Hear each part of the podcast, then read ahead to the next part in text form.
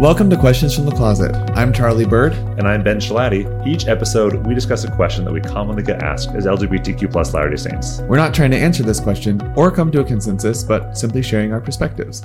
Today's question is Am I needed?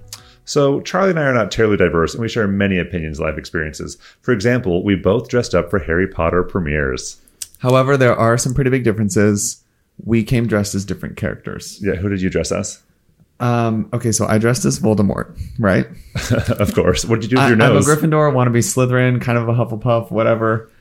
Listen, this was actually amazing. So me and my cousins were we were like we were crazy obsessed back in high school, and it was Yeah. the the final movie, Deathly Hallows Part Two, and we spent like five months working on our costumes. oh my goodness. I got like this special like effects putty and I like put it on my nose and made my nose disappear. I had a bald cap. I like matched. It took probably like six hours getting everyone ready and they were all Death Whoa. Eaters. And it was so epic. Like I looked, I like actually looked like Voldemort. We had my cousin's grandma like on the other side sew this like gown. It was amazing. And we show up to the premiere and there's a ton of people there and they thought that we were hired by the theater like as actors. Whoa. so everyone's like taking photos with us and there's like you know i love the paparazzi. Of course you do, yeah. I, was just loving it. So there was like this huge line of people and they like but we were just it was so fun. I had these fake nails that i got done and they were so long that i couldn't like text or do anything. Uh-huh. but i remember i got some peach rings at the concession stand and i put a ring on each nail. During the movie i was just eating off my nasty long yellow nail Well, that sounds really fun. it was fun That is not what I did at all. what would you do Uh, so one of my friends, this is for the sixth movie, I think. Okay. She thought it'd be funny if we dressed up as characters from different movies. So I dressed up as Julius Caesar, and then yes, I was wearing a toga with a shirt under it. Um, and then we had like there, I forget who people were. Someone did dress up as a Harry Potter character, but there was like Indiana Jones and Cinderella. this and, is blasphemy and Ben. there were like 10 of us in this group and we thought it was really funny and and uh, someone was dressed up as a harry potter character and thought was so upset that we weren't dressed up as harry potter characters that they yelled like avada kedavra at us Yeah, like whoa whoa whoa that's pretty intense It's obvious that you're not a pureblood. That's all I'm gonna say. All I'm gonna say. well i didn't have harry potter wasn't around when i was in high school so well it was but i didn't know about it Yeah. Anyway. Okay. You're not. It's not helping your case. all right anyway so we both love to dress up for a harry potter movie, per, movie premiere great uh, so we would like to provide a variety of voices and perspectives and today we're joined by claire dalton Hello. so claire tell us a little bit about you Uh, well, first of all, my friends and I have a Harry Potter birthday party every year. Really? So wow. yeah, on July 31st, we gather and play games and fun. and have fun. And I haven't ever dressed up to the premieres. For Harry's birthday. Yes, for Harry's birthday. Okay. Um, but I did. I have dressed up as Tonks before. oh yeah That's nice. Um, and I'm a Slytherin. I used to think I was a Gryffindor, and then like realized that I was just ignoring, you know. So Slytherin over here. So Hmm. um, we have some fun with the different games that we play and all that stuff. So yeah, all about Harry Potter. But And um, what are some non-Harry Potter related things about your life? there aren't any. That was it. That That's- Obsessed. so I'm from Arizona. I'm an Arizona girl. Um, served a mission in Spain. Went to the U of A. I teach seminary. Yeah, it's a big chunk of my life. Go Cats, Bear Yep. Down. Um, I come from a pretty large family. I have five brothers and then one little sister. And I live here in Mesa, have a house uh, that is all to myself with a pool that I Ben. love. Wow. What you think about that? Some people are better adults than I am. So I'm giving up a Saturday by my pool to be here. So that is, That's really nice of you. Yeah. And, no, I'm really glad to be here. yeah, and Claire and I know your dad. I met him Yes. Mm-hmm. years before I met you because he was my institute teacher in Tucson. Yep. Yeah. And I grew up in the same ward as your friend Diana Nichols. Uh-huh. So we grew up together. Yeah. I think she was actually at that Harry Potter party that I got dressed as Tonks for when I was in That Tucson. sounds like her. She would do that. I honestly think you two probably have more in common than me and Ben do. Just, from the little bit I've heard about you, I'm like, wow. We're, we're, we're similar ages. We both love Tucson. Meant We be have a lot of mutual friends. we do. Yeah. So help us understand like how you relate to the LGBTQ space. Um, so in the wonderful year of 2020, in the middle of the pandemic, um, I came out to myself. And uh, How old were you then? how old was I? 32. So it's 32. Um, and actually, my story in a non creepy way really entwines with both of yours. So uh, in 2020, I was really feeling like there were some things that I kept hitting in my life, some walls, and I was trying to figure out what that was and how to do it. And by the time we got to March, um, I was really feeling a lot of internal pressure building of like I'm missing something. I'm doing everything I can in my life, and it's not it's not working out. I'm not feeling the way that I think that I should. It led me to ask some very specific questions. And summer of 2020, so this is in the middle of like quarantining. I was teaching from my house. I wasn't really leaving my house a lot, having a lot of conversations with God.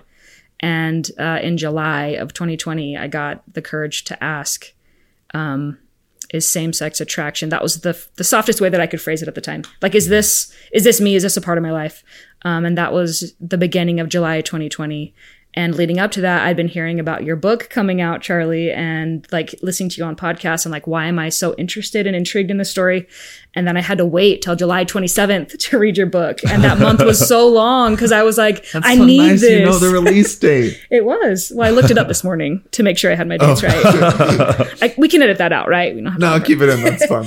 But no, I both of your books have been so instrumental in me figuring out what I was feeling because in 32 years of suppressing that, Mm-hmm. I couldn't come to terms with the fact that that this was my reality, this was my life. It was the impossibility. And so I kind of pushed that off and then like literally I remember sleepless nights where I would try and find any podcast that you were on and you were doing some interviews and promotions for your book and I was like I need more and then when your book finally Oh came out I ordered it online had it delivered to my house cuz I was still too nervous to like pick it up at Deseret Book So scary. and like literally read through and just sobbed. There were so many pages and chapters where I just sobbed because you said what I was feeling and didn't have a way to say. Okay, that's so kind. That's like such an honor. It's so true. and then your book came out, Ben, and I had already like creeped on your blog for so many years because you had been suggested it would come up in things because you have the Tucson connection and Yeah, yeah. and and Diana I think had mentioned a couple things and I would look and I would read. Diana's and like the be star of my blog. Ah, she is amazing. Um, but I would just be like, oh, this is interesting, or I'm interested because of my kids, my seminary kids, right? Or like all mm-hmm. these things. And then actually reading anything that both of you said with my eyes open, going, hey, this is me, like rocked my world. yeah. I remember floating in my pool in July 2020, listening to um, an interview that you were doing, and my sister was like, "This guy's so cool, you should talk to him." And I was like, "Ah, never." And then when both your books came out in the same, the next year, I was sitting with my sister, and she's like, "You should go on their podcast." And I was like, "Oh, in no world would I ever be able to be on this podcast." And here we are. I just texted her, and she was like, "It's happening." Do you remember that conversation? I'm like, "Yes, I remember, Chloe." So R- right now is the culmination of everything in your life. This is this is the let, us moment. not go too far, Ben. Like, not everything, but no. Okay, I think you you you hinted on something really powerful and important there, though. That denial is so powerful, and it's like the denial. It sounds like you were using almost denial as a coping mechanism to not have to look at this because, Yeah. like, a part of your soul knew that facing this head on, going through this would take a lot of emotional work. It would be hard. It would be scary. It'd be embarrassing. It'd be it would destroy everything that I had created. uh huh. I felt like my life was very carefully curated mm-hmm. to include, and the percentage doesn't matter, but in my brain, just like 98% of me, right, was like, Yeah. this is what I can offer God that looks neat and it fits in the box mm-hmm. and it fits the storyline. And when God was like, but I didn't create 90% of you, I created all of you, Claire, uh-huh. it shattered everything in my life. And that week in July, everything was off the table. Like, do I have a testimony? Do I know that God exists? Like, do I mm-hmm. know all of this stuff? And I had to put some very key truths back in my foundation. Like, I know that I am a child of God. Like, I know that so deeply in my soul. It's going to be everything I build on. I have heavenly parents who love me. There's another piece. And I believe that everybody in their family has a chance to become like them. And those were the only pieces of my foundation that I had left. And everything else was gone. I'm a seminary teacher. I've been active in my ward. So many people are like, oh, Claire is such a rock. And I was just going, but what do I have? And that's what I've had to start building on. Because of that denial, it it absolutely destroyed um, my view of being able to see me clearly, of being able to see who I was. And it worked for a long time. Like I made it work For sure. but I kept hitting that same wall of something's not quite right. And God was like, yeah, that wall's not for me. Let's break it down. I love the way you described that. Was that was that bad? All that denial, or would, did it help you? Did it give you time to prepare for when you were ready? Like, talk to us about that. Yeah. I have tried to be very careful in all the wisdom of my 34 years of just being careful to not label something as all or nothing and to mm-hmm. try and kind of hold space for there being able to be both. So, Ben, I think there's absolutely room for both. That I think it did give me some time to grow in my relationship with God. that I got to experience the gospel in a way where I wasn't at odds with it. I was able to see myself as a very solid mainstream member of the church, with I, th- I think allowed some development, but it also was harmful at the same time that I would be sitting in a meeting and feeling like, yes, I'm 100% in. And then that little voice in my head going, but are you? Are mm-hmm. you sure? And in doing all of the right things, I wasn't ever feeling like I was right. If that makes sense Yeah. in that like I'm doing everything and and all the ways that you've already described it, right? The pleading on my knees, the begging, the going to the temple more than any person in a normal life situation does, the wearing holes in my pants, you know, because I'm just on my knees going, God, I will fix this. And him going, That's not that's not what I've ever asked of you. Mm-hmm. And breaking through that has transformed my testimony, but it's also made that relationship so much closer with my heavenly parents. Yeah, that's awesome. Thank you, Claire. And you, you said you're you're a seminary teacher. You're a full time Yes. seminary teacher Uh-huh. here in the the Valley of the Sun. Yep. so it's called right. Yeah, we'll take that. Okay. In the Gilbert area, if you want to get like specific for seminary, but yeah. Great. Um, so you, you came out to yourself in, in 2020. Talk to us about coming out more publicly. Who? Um, so it, I literally spent like a week in my bedroom alone. Uh, just like really, the word that I would use is broken because it did break everything of just having that thought, the first thought that I could think. It was the only time in my life I had allowed myself to think the sentence, I think I might struggle with same sex attraction. Like that had never, I had never been able to say that or to think it. And so thinking that really broke through a lot of the boundaries that I had set for myself. And then I had to go, okay, so what do we do with this? So my conversation with God turned into, okay, if this is who I am, what do you want me to do with it? Which is a question that you have in your book, right? Of like, this is who I am. What do you want? And that I borrowed that question of like, I'm like, God, what do you want me to do? And he's like, I've given you all of the places I want you. Like, I want you teaching seminary. I want you doing this. And so it was a, it's been a terrifying process to figure that out. Um, I am a very introverted private person. And so I don't want my story out there. I don't really want people to hear it. And God really prompted me of like, I need you to share who you are because this is what you've been asking me. You want to make a difference. You want to help people and you need to speak. Um, so I came out to my best friend that same week, which was, um, equally terrifying as it was coming out to myself, you know, and then I just had this internal pressure that I don't know how to explain. I was like, hey, you know what? This is my thoughts. I'm good with me. I don't need to tell anybody else. And God was like, no, you need more people than that. So here's this best friend that I've placed specifically in your life who can handle this and it's not going to freak her out. Go tell her.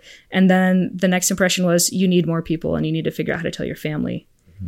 Um, so I planned for the next year and a half of my life okay, here's the list of people I need to come out to because this is going to affect my job. And I want I want my people to really be my people before this gets public. Um, so I have five brothers and they're all married and my little sister and my parents and it was like just this pressure that I could never get rid of of I have to tell them, I have to tell them and I couldn't plan it out.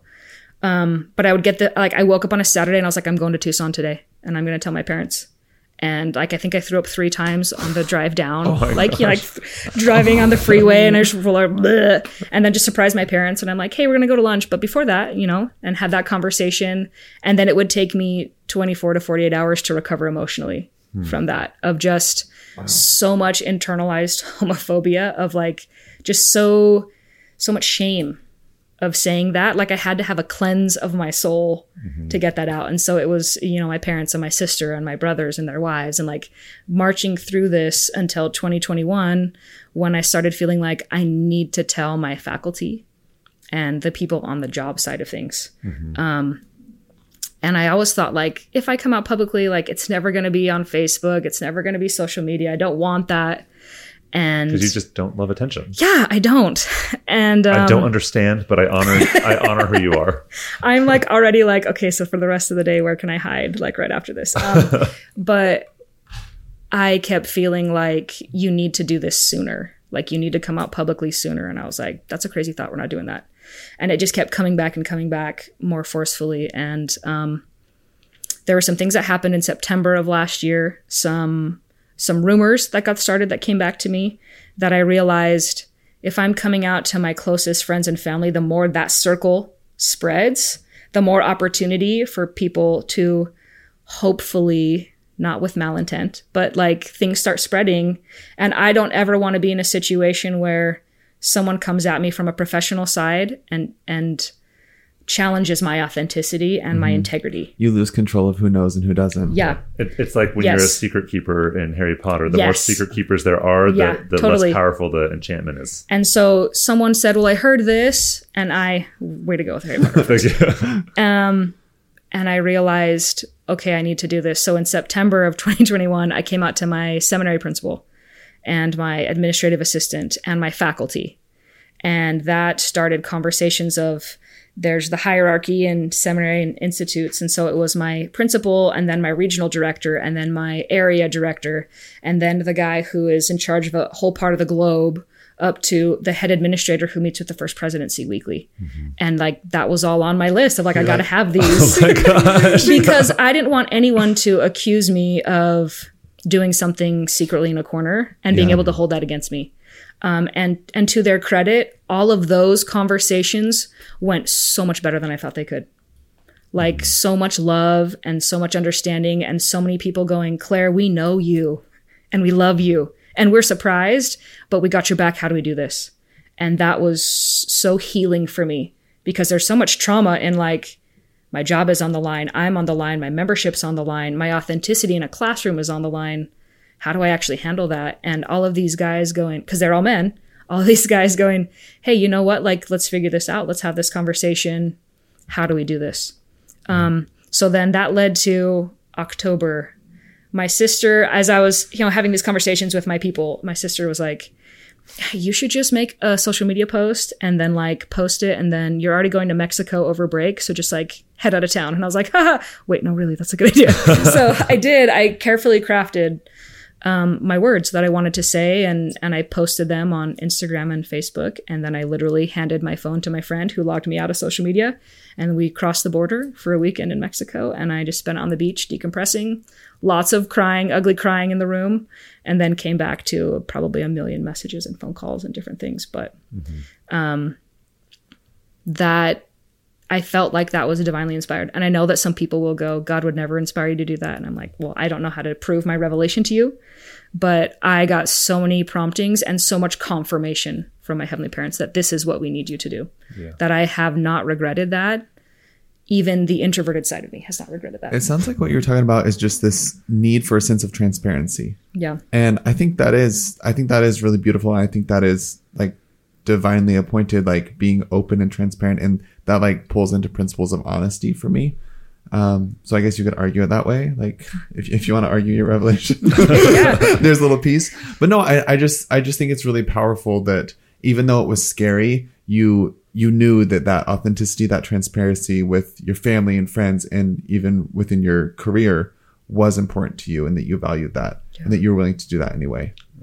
and you know the thank you charlie for that I, and i i know that like for you claire this is like hard to do like being open and talking about your life and everything and and but it sounds like you felt like you needed to do that like that was a need and so you know the question for this episode is am i needed you know what was it needed for you to like help us understand like why it was needed for you to like come out publicly Yeah. Um, I originally thought that one of the thoughts that I had was that this is God's way of proving to me that He still got me and loves me. And I, because I think that that was one of the hardest parts for me is that I think deep down I thought I'm broken. There's something wrong with me. And God was like, You walk and I'm walking with you. I've got you. I put you in this career, right? Like, I want you here. I want you doing this. And I've provided a way. And it was that, you know, walking into the darkness or trying to figure out, I don't, this doesn't, there's not a path, you know? And he's like, I got you. Um, but the side that I didn't think about that I think has been most impactful for me has been the response from the people around me. Seeing how many people truly um, care and love me on that deeper level. I think that that may be part of the reason for me personally why it was so hard to have those conversations is because with every conversation where I came out to somebody, I had to face the truth that they they loved me more than I loved me. Mm. And that was Speak more to that. That's a really powerful it's thought. it's really hard to come out to your siblings or your friends and to see them, there's always this moment where all of the reality runs through their eyes and they're like going through all of the panic and and then they they seem to at least for me they got to so fast to but I know Claire. like like I know you and I love you and they would say that to me and those conversations weren't perfect. Some of them said things that I was like, we're going to talk about that later. That's not really helpful, you know, but just so much love that I realized I need to love myself that way and I've never allowed that because I've been so afraid of this part of me. And um that was the hardest part. because loving yourself fully, loving that beyond that 98% Mm-hmm. sounds like it, um, it, it comes with an acceptance that that's part of you. And that was so scary. Yep. Because all my life I've been taught that that that can't that can't be mm-hmm. a part of you. That can't be what God would create or do.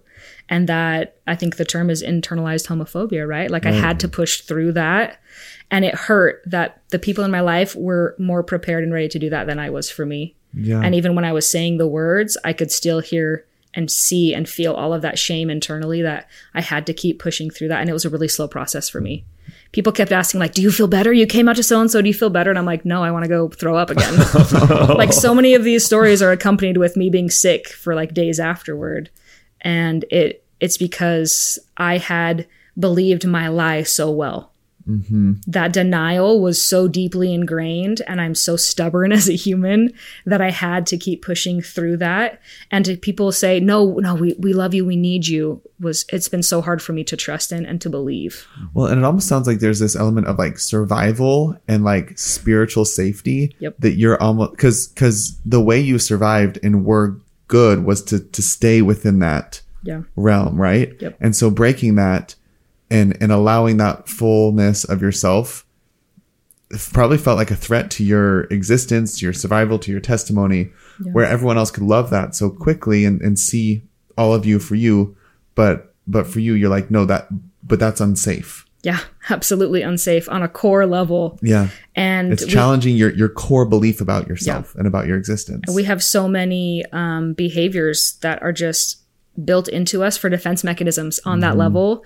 And i feel like i've had to face those every day and push through them with the help of a licensed therapist by the way. Shout out mm-hmm. to my therapist who's amazing. But like having those conversations and figuring that out on that level has transformed me and my testimony has made me so much closer to my heavenly parents and jesus christ than i thought I was when I thought we were so close. Mm-hmm. Like there's just such a deeper level in our relationship that I can have conversations that I never dreamed were possible before. yeah. Um, and and Ben, to your question on on why am I needed?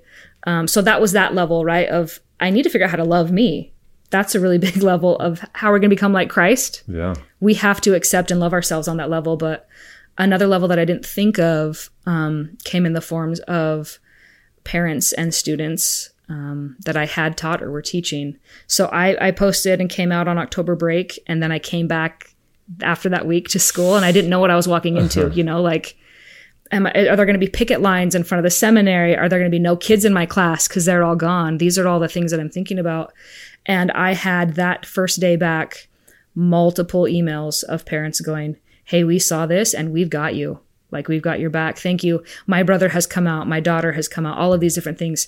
And students who I had taught in years past came back to my office and just said, I want to talk with you and came out to me there. And I saw your post or someone's, there were fuzzy, blurry screenshots of my post that had just like rampant wildfire went around. Um, and that has been the sweetest thing to me to have these students go i needed you to say that and to do this so that i have a hope that there's a place for me in the church because you're creating it. And that wasn't a responsibility i wanted but that has made all the difference for me to keep talking and to keep going and to get through the hard days is that there are people who are going i needed to hear your story coming from you because I know you and I know the path that you've walked to trust that I have a chance for a path to walk with God. Yeah. Could you tell us that story about the former student of yours who was at BYU and saw your post? So that was October. I'm trying to get the timeline right. In November, I got a text from a former student who is now at BYU.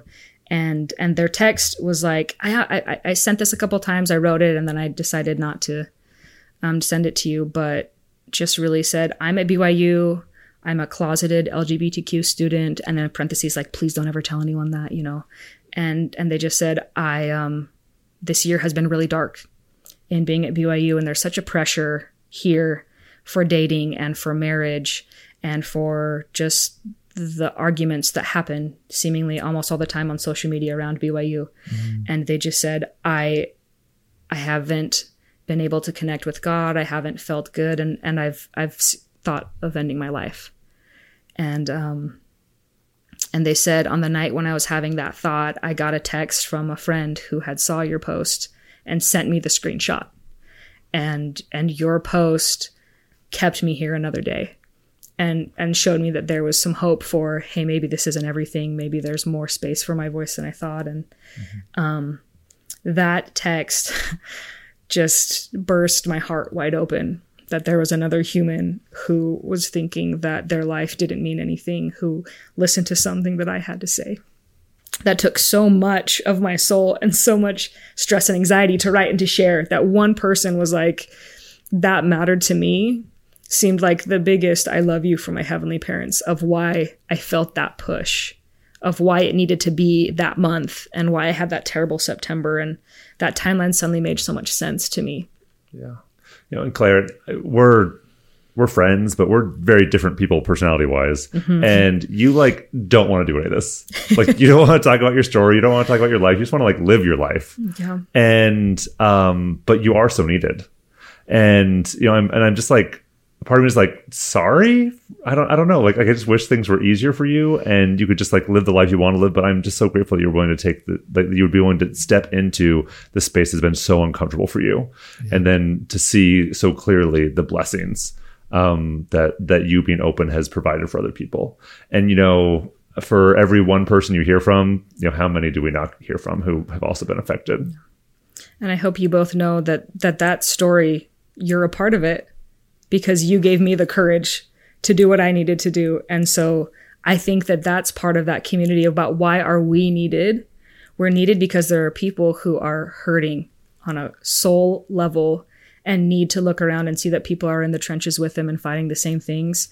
And as we fight to create this space, there are people coming along who are going to get to step into that and not fight for the space, but broaden it and enjoy that space mm-hmm. and go, this space has always needed to be here. We're not crazy. We're not insane. This is a part of God's plan too.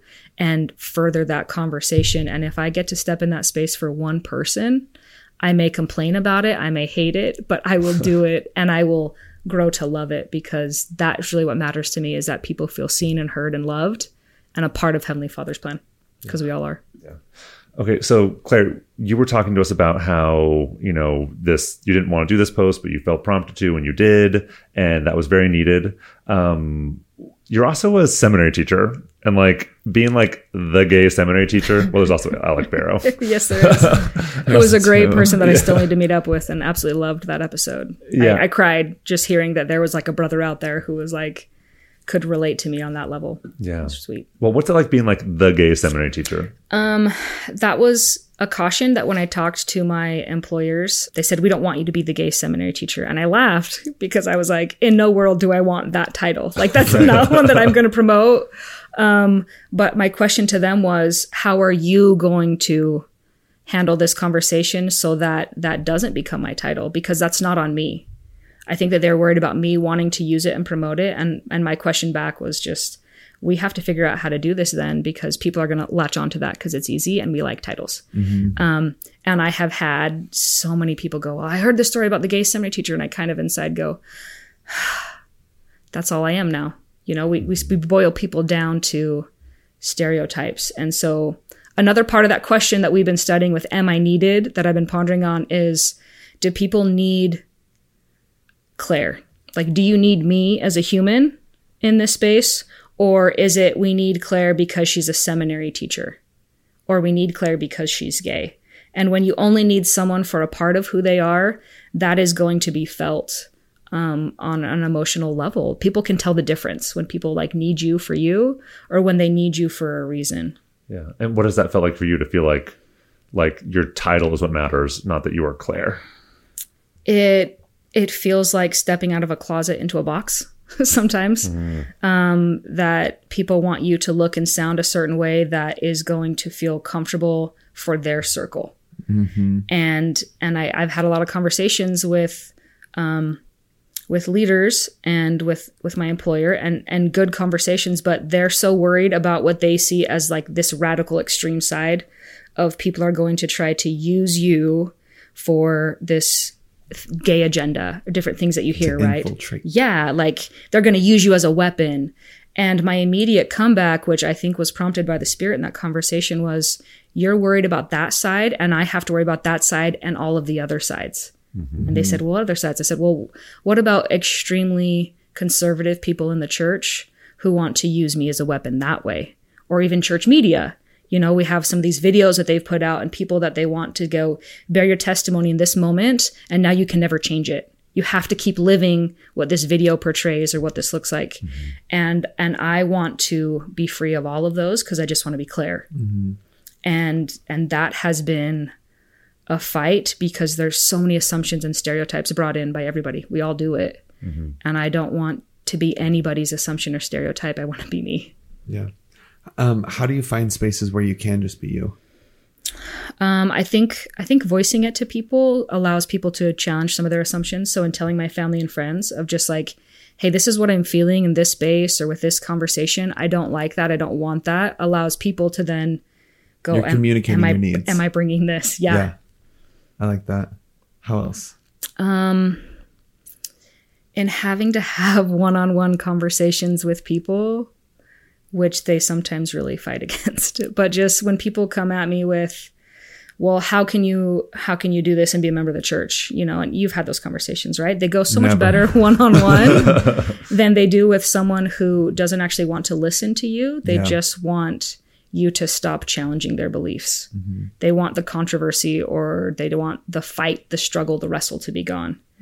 And having to come up with creative ways to allow those conversations to keep happening when a parent sends an email and they don't send it to me they send it to my principal how do i address that concern in a way that's going to allow that parent or that family to grow mm-hmm. instead of to just make it a me versus them Well, it's interesting too because it's that's like removed from you, right? And it sounds like that's the whole problem. Like there's this piece of you that's removed from you rather than seen as congruent.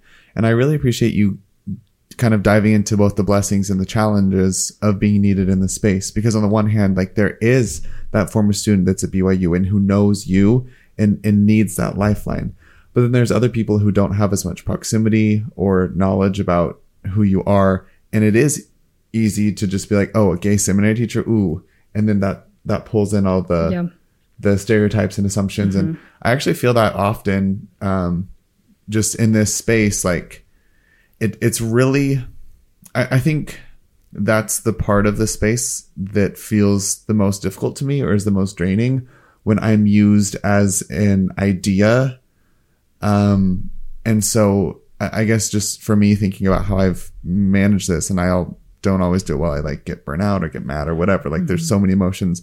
But when i step back into the relationships that really do know me like my brother, my friends, my mom, you know, like those people where I don't have to be gay Charlie or church Charlie or Cosmo Charlie, like anything, Yeah. like any of the, the pieces of me that people pick and they're like, ooh, that's interesting. We're going to talk about that. yeah spill the Or- tea on that one exactly. but when I'm just me, it feels so much more holistic and it, then none of those identities or none of the incongruences that people could see stress me out because I'm just me.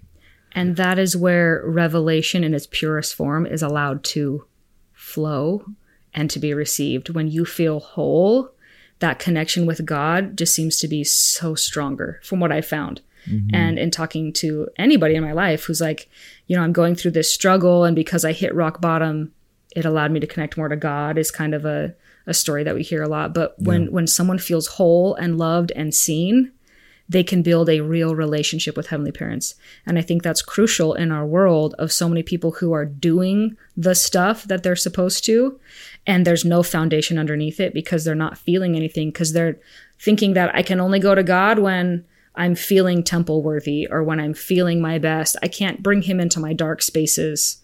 And and when we allow that to change that relationship i think just explodes mm-hmm. with revelation and a connection that is missing when we're going to the altar with 98% of us or just with a part Yeah, and I I have experienced that in a very similar way of like once I'm like, okay, God, whatever you want me to do, I will do. Like my life has not turned out the way I expected. I just want it to turn out the way you want it to. Like that has really opened me up for revelation and and a beautiful life. yeah Uh, I want you to talk a little more about you. You talked about parents emailing the principal, but not emailing you. And I personally hate that. Like when that kind of stuff happens to me, that I, I'm talked about, but not talked to. yeah And of course, I can't talk to everyone who has concerns. But if there's a concern about me, I would love to just like talk to that person and like like what's your concern? Let's let's come let's figure out what the problem is. Um because being talked about and not talked to for me is really really frustrating. Yeah. um what's that like for you? Like do you do you prefer to like not have the interaction or wh- what's it like for you? it's damaging. It's damaging to to how i feel and that sometimes that that fragile confidence that i have because it's, it's still so new and it's so raw to let people see a part of me that is still so fragile in so many ways.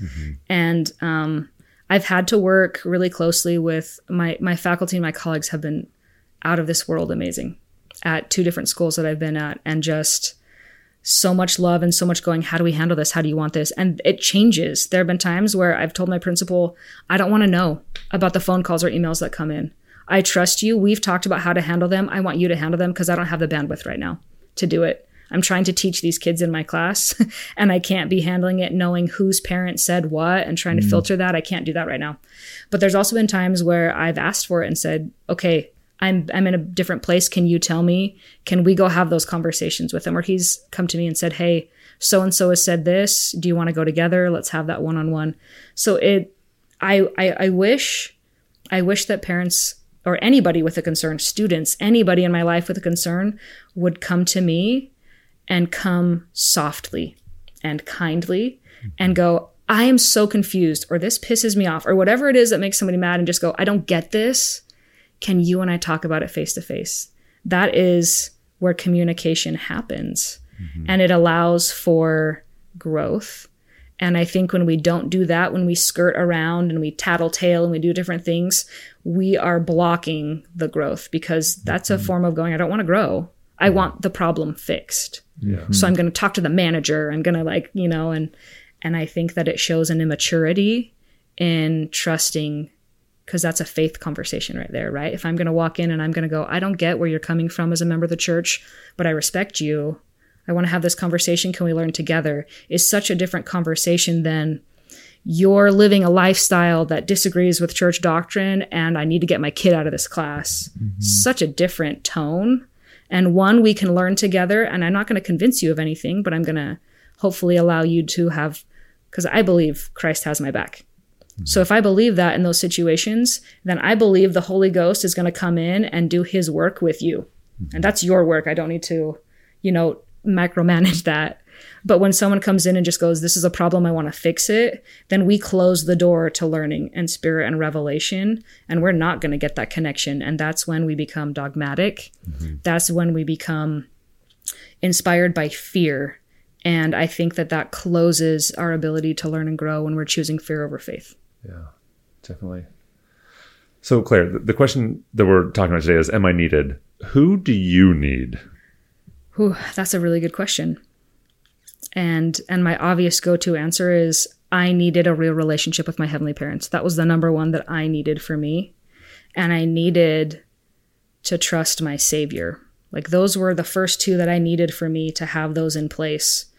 Um, and as I continue to grow and to learn and to move through, I need people who are willing to have the hard conversations Mm-hmm. in in the gospel in the church with themselves in whatever realm not just lgbtq and not just church related but the people who are willing to go i want to wade into the unknown and sit in the dissonance that's going on and learn. I we need those people. And we need those people to not just be sitting silently but we need those people to s- speak up mm-hmm. and to to voice that that's a concern they have. And i know that's asking a lot but like i'm here with you. I'm in the arena to borrow the wonderful analogy from uh, Brene Brown of like, you're in the arena, you're fighting. Those are the people that matter, and those are the opinions that I'm going to listen to. are the people who are wading through that with me instead of throwing taunts and insults in from the crowd. Yeah. You know, I, I I don't know what it's like to be a gay seminary teacher. Well, I was gay and a seminary teacher, but nobody knew. um, But that is an interesting perspective, Ben. Like, can you imagine being in that space as a seminary teacher and openly gay? I just have you thought about that? I actually had this really awkward moment where I, while I was teaching seminary in Tucson uh, part time, I had applied for a job to teach religion at BYU Idaho, and in my like cover letter, I like mentioned that I was gay, and I asked my supervisor to write a letter of recommendation, and so I emailed him this this letter I'd like the cover letter I'd written, but he hadn't read it. I didn't know that, so I came to meet with him to like talk about his letter, and then he read it in front of me, and like learned that I was gay while I was sitting there by reading this cover mm-hmm. letter. And he was really surprised. And the way he responded was by then setting me up with somebody. He's like, oh well, you know, this can this is okay. Like, there's this woman I know. Why don't you take her on a date? I was like, okay. And then I did. I went on the date. What? I know. I, I, I was 28. I was young. You know. I'm 28. I, point point proven. So young, Charlie. Um, but yeah, that would have been so terrifying. You know, um, it really would have been quite terrifying at the time uh, to to come out, and so you know, it must be like so. I could I can just like relate a little bit, but not really know what it's like to be you. But I know what it's like to work at BYU, and and people know that I'm gay, and people not to be okay with that. Yeah. And for the feedback I get, and I, I'm really lucky to have like a, a very supportive, uh, you know, co- coworkers who who are just like so kind and loving, and and so so you know, there's like an army of moms who love you. I'm sure. um, yes. what could they do to support you and, and, and make your life as a seminary teacher a little easier? This kind of ties back to your last question that I was just thinking as you were as you're explaining that of just what do I need? I need people to practice humanizing each other. And what I mean by that is um, we sometimes fit people in the stereotype. So I'll give you some examples of just kind of maybe some light ones as just being a seminary teacher in general. So when I um, I actually did pre-service training up in Utah. So I taught at Copper Hills High School and Bingham High School before I got hired and sent down here to Gilbert. And um, and in teaching up there, I uh, it was cold in Utah, and I'm a little Arizona girl, right? So scraping ice and snow off of my windshield and car was a thing that I was not practiced in doing, and and I hated it. And then you get in your car, and your car is cold, and so I would make a very hot hot chocolate before I would go out to my car, and that would go, and I'd ice it off or de-ice it, whatever, and then in walk into work with my hot chocolate. And I got a mug that would keep it cold or keep it warm longer, and it happened to be white with a green like you know squishy handhold so it looked kind of like a starbucks cup. And i was told by another faculty member you probably shouldn't walk into this building drinking that. And i was like oh it's hot chocolate. I'm so cold every day. And it was like well you have to avoid the very appearance of evil. Someone could think you're going to starbucks. And i was like well starbucks sells hot chocolate like not a promo. It's not good. But like you know they were just saying you can't do that because someone could think you're drinking coffee. Um, and i in my head i was just like that doesn't feel right that now that I'm trying to do this career, there are certain things that I have to cut out so that someone can't make an assumption that is completely false. We're going to uphold that attitude. And instead of changing the culture, I have to change. Another one was at a different high school where, um, my friends and I would go up the canyon, Big Cottonwood Canyon, for like bonfires and stuff. And and my go to is I would bring IBC root beer. Like I just love IBC root beer. And so after in a school, bottle. it is. And I went to Walmart and I went and grabbed enough for you know like twenty people in my cart. And the Walmart happened to be down the school, down the road from the school that I went to. And I got a, a parent coming in the next day with a picture going, My kid saw his seminary teacher and it looks like you're buying beer. And I laughed and I'm like, oh, that's IBC root beer. Here's why. And they were like, this isn't funny. Like, you can't buy this because you're saying that my kid that they now can. And I was like, that's not what I was saying. I was saying I wanted IBC root beer to go up the canyon. Uh-huh. And so then there was that shame of like, oh my gosh, well, now here's the list. It grows. I had another conversation with a parent who called and was furious my first year of teaching because a kid had come in and asked if I had watched a Marvel movie that had just come out. And I was like, oh, yeah, I saw it. And we talked about it a little bit, moved on. And um, another kid in class, their family had a rule that they couldn't watch those movies because par- their parents had decided that they weren't good. So a parent called in, why did you tell my kid that they can watch these movies? And I was like, I never said that, you know? And just, they were so mad that, well, you can't watch these movies or go into this theater and watch this because someone could think that now that that's okay. And that has made me very sensitive because now I have to extremely edit my life because someone could use me as the example instead of Christ, and that's damaging. And so hmm. now I can't be a human. You know, like I can't just live my life because people think I have to wear a dress every day. I sleep in my office. I never leave the seminary building. I would never, you know, like I go running on the side of the road. I play basketball with my brothers. Like I do all of these things that are human that people are like, oh, that's so weird. You wear shorts. Yeah, basketball shorts every day, Charlie. T-shirts, basketball shorts, sweatshirts. And now people are like, "Oh, it's because she's a lesbian." And I'm like, "Well, actually, no. It's just because I like them." But you know, I like that you said like they, they confuse you as the like the example rather than Christ. And that's just that's powerful. Like mic dropped that. Think about that, everybody. But also just that that kind of like social critique of um wanting other people like being in charge of other people's assumptions. That's so hard. Yeah. That's so hard. I'm so sorry that you're going through that. and I think we do that to each other. Like we do that about our bishop. Mm-hmm. We do that about people holding callings. We do that about our church leaders and apostles. Mm-hmm. And we do that to each other. If if someone has a child who comes home early from a mission, we make certain assumptions. And we're trying to fight that. And I see that fight. but we need to make that more overt. Or when someone stops coming to church, we make some assumptions. Mm-hmm. And and when we do that, we can say everybody belongs in the church, all are alike unto God. We can say that, but what we're doing is creating a box that is the exact opposite of that. Mm-hmm. Of you have to stay away from anything that's dangerous, and that's not the gospel that Christ preached. Mm-hmm. Yeah. It sounds like it's hard to live in a glass house Yeah. Where everyone's watching you and has expectations for you. and is waiting for a single crack to appear. Because if there's one crack in that glass house, then everything that's been done that's good is now just canceled. And now you've got a big rainbow. I guess I wouldn't call it a crack. I shattered, shattered. a rainbow prism. Yeah.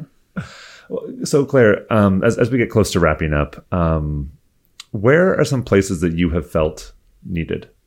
Um, I have felt needed in the friends who have come out of the woodwork to overtly make it clear that like they need me, they love me, and let's have these conversations. Um, the people who are going out of their way to just ask me, like, not just how are you doing, and I expect a fine, but like, no, how are you really doing? Tell me the good, the bad, the ugly, and I'll hold space for all of it. Um, that has shown that I'm that I'm needed, and that helps me to feel it. I noticed when you were talking about coming out to your siblings that you said they didn't do everything right. There was, you know, there was holes, there's approaches that could have been better that weren't. Um, and yet that conversation was still really meaningful. Absolutely. And yet you still felt needed. Yeah. And I think that's important. There's a lot of people who are like, I am scared to do this. I don't want to say the wrong thing. I don't want to offend somebody. But I just, I promise you, it's so much worse. Inaction is so much worse than than good-hearted action that maybe isn't perfect. Yeah. Mm-hmm. And in my perspective, and I can't speak to anyone else's angle, but for me, everybody gets grace mm-hmm. because nobody can say anything to me that I haven't already thought to myself, Exactly. you know? And like I have gone through every terrible, awful, horrific scenario and applied that all to me with an extra dosing of shame on the side. And so everybody who comes to me, no matter where you're at, everybody gets a little bit of grace because I've been there and and I will walk with you through it as much as I can, but you have to give me an entry point. If you come at me with anger and hatred, then the only thing I have to work with is your anger and hatred. And so that really limits the options of the conversations that we can have. And if someone comes at me with just even a grain of hope or faith that we find in Alma 32, right? That little seed of hope and faith, if you come at me with that, then then we can grow that together with Christ because we've left space for him. And so I guess what's needed is people opening the doors of their testimony and asking the question, is there anything that this person can teach me? Mm-hmm. Even if I don't understand them at all, they're a child of God. What can they bring to the table that I can't? And I think if we ask that question, it changes things. Yeah. Or even the question of, could this person be right? When I go to conversations, people are speaking things to me that I'm like, ah, that doesn't sound right. And I just go, but what if this person is right and understands something I don't? It changes my tone. I can't change theirs, but I can change me. And if I'm thinking there's something this person can teach me, I approach that situation so different. It's versus, it's kind of like being allowed versus being needed, right? Like I'm a big sports person. And so if I was going to be a coach and I needed a spot on my team, if I need a point guard, I'm going to find a point guard. I'm not going to find someone be like, there's a spot on the bench. Here's a, here's a jersey. Be quiet. Don't make any trouble. And we kind of think sometimes with LGBTQ um, conversations that we're being welcoming when we're like, hey, put on the jersey, sit on the bench, but don't make any noise. Mm-hmm. But when someone looks at you and goes, I need you on the court, like I need you in the game, I coach that player differently than the person that I'm like, don't make any waves. Mm-hmm. There's a difference between allowed and needed. Yeah, it sounds like God has really put you on the court. yeah. and guess what? I make mistakes every single day, and he's not bothered by any of them because he has something to work with which is my agency, which is bringing something to the table. And I don't handle everything right. I don't do everything perfectly, but I've never been expected to from Christ. But he asks that I'm listening to him. And I think that that conversation is there. Mm-hmm. And I think that things get really out of balance when we focus on our actions. And I'm trying to defend Christ when I'm not even having that conversation with Christ in real time.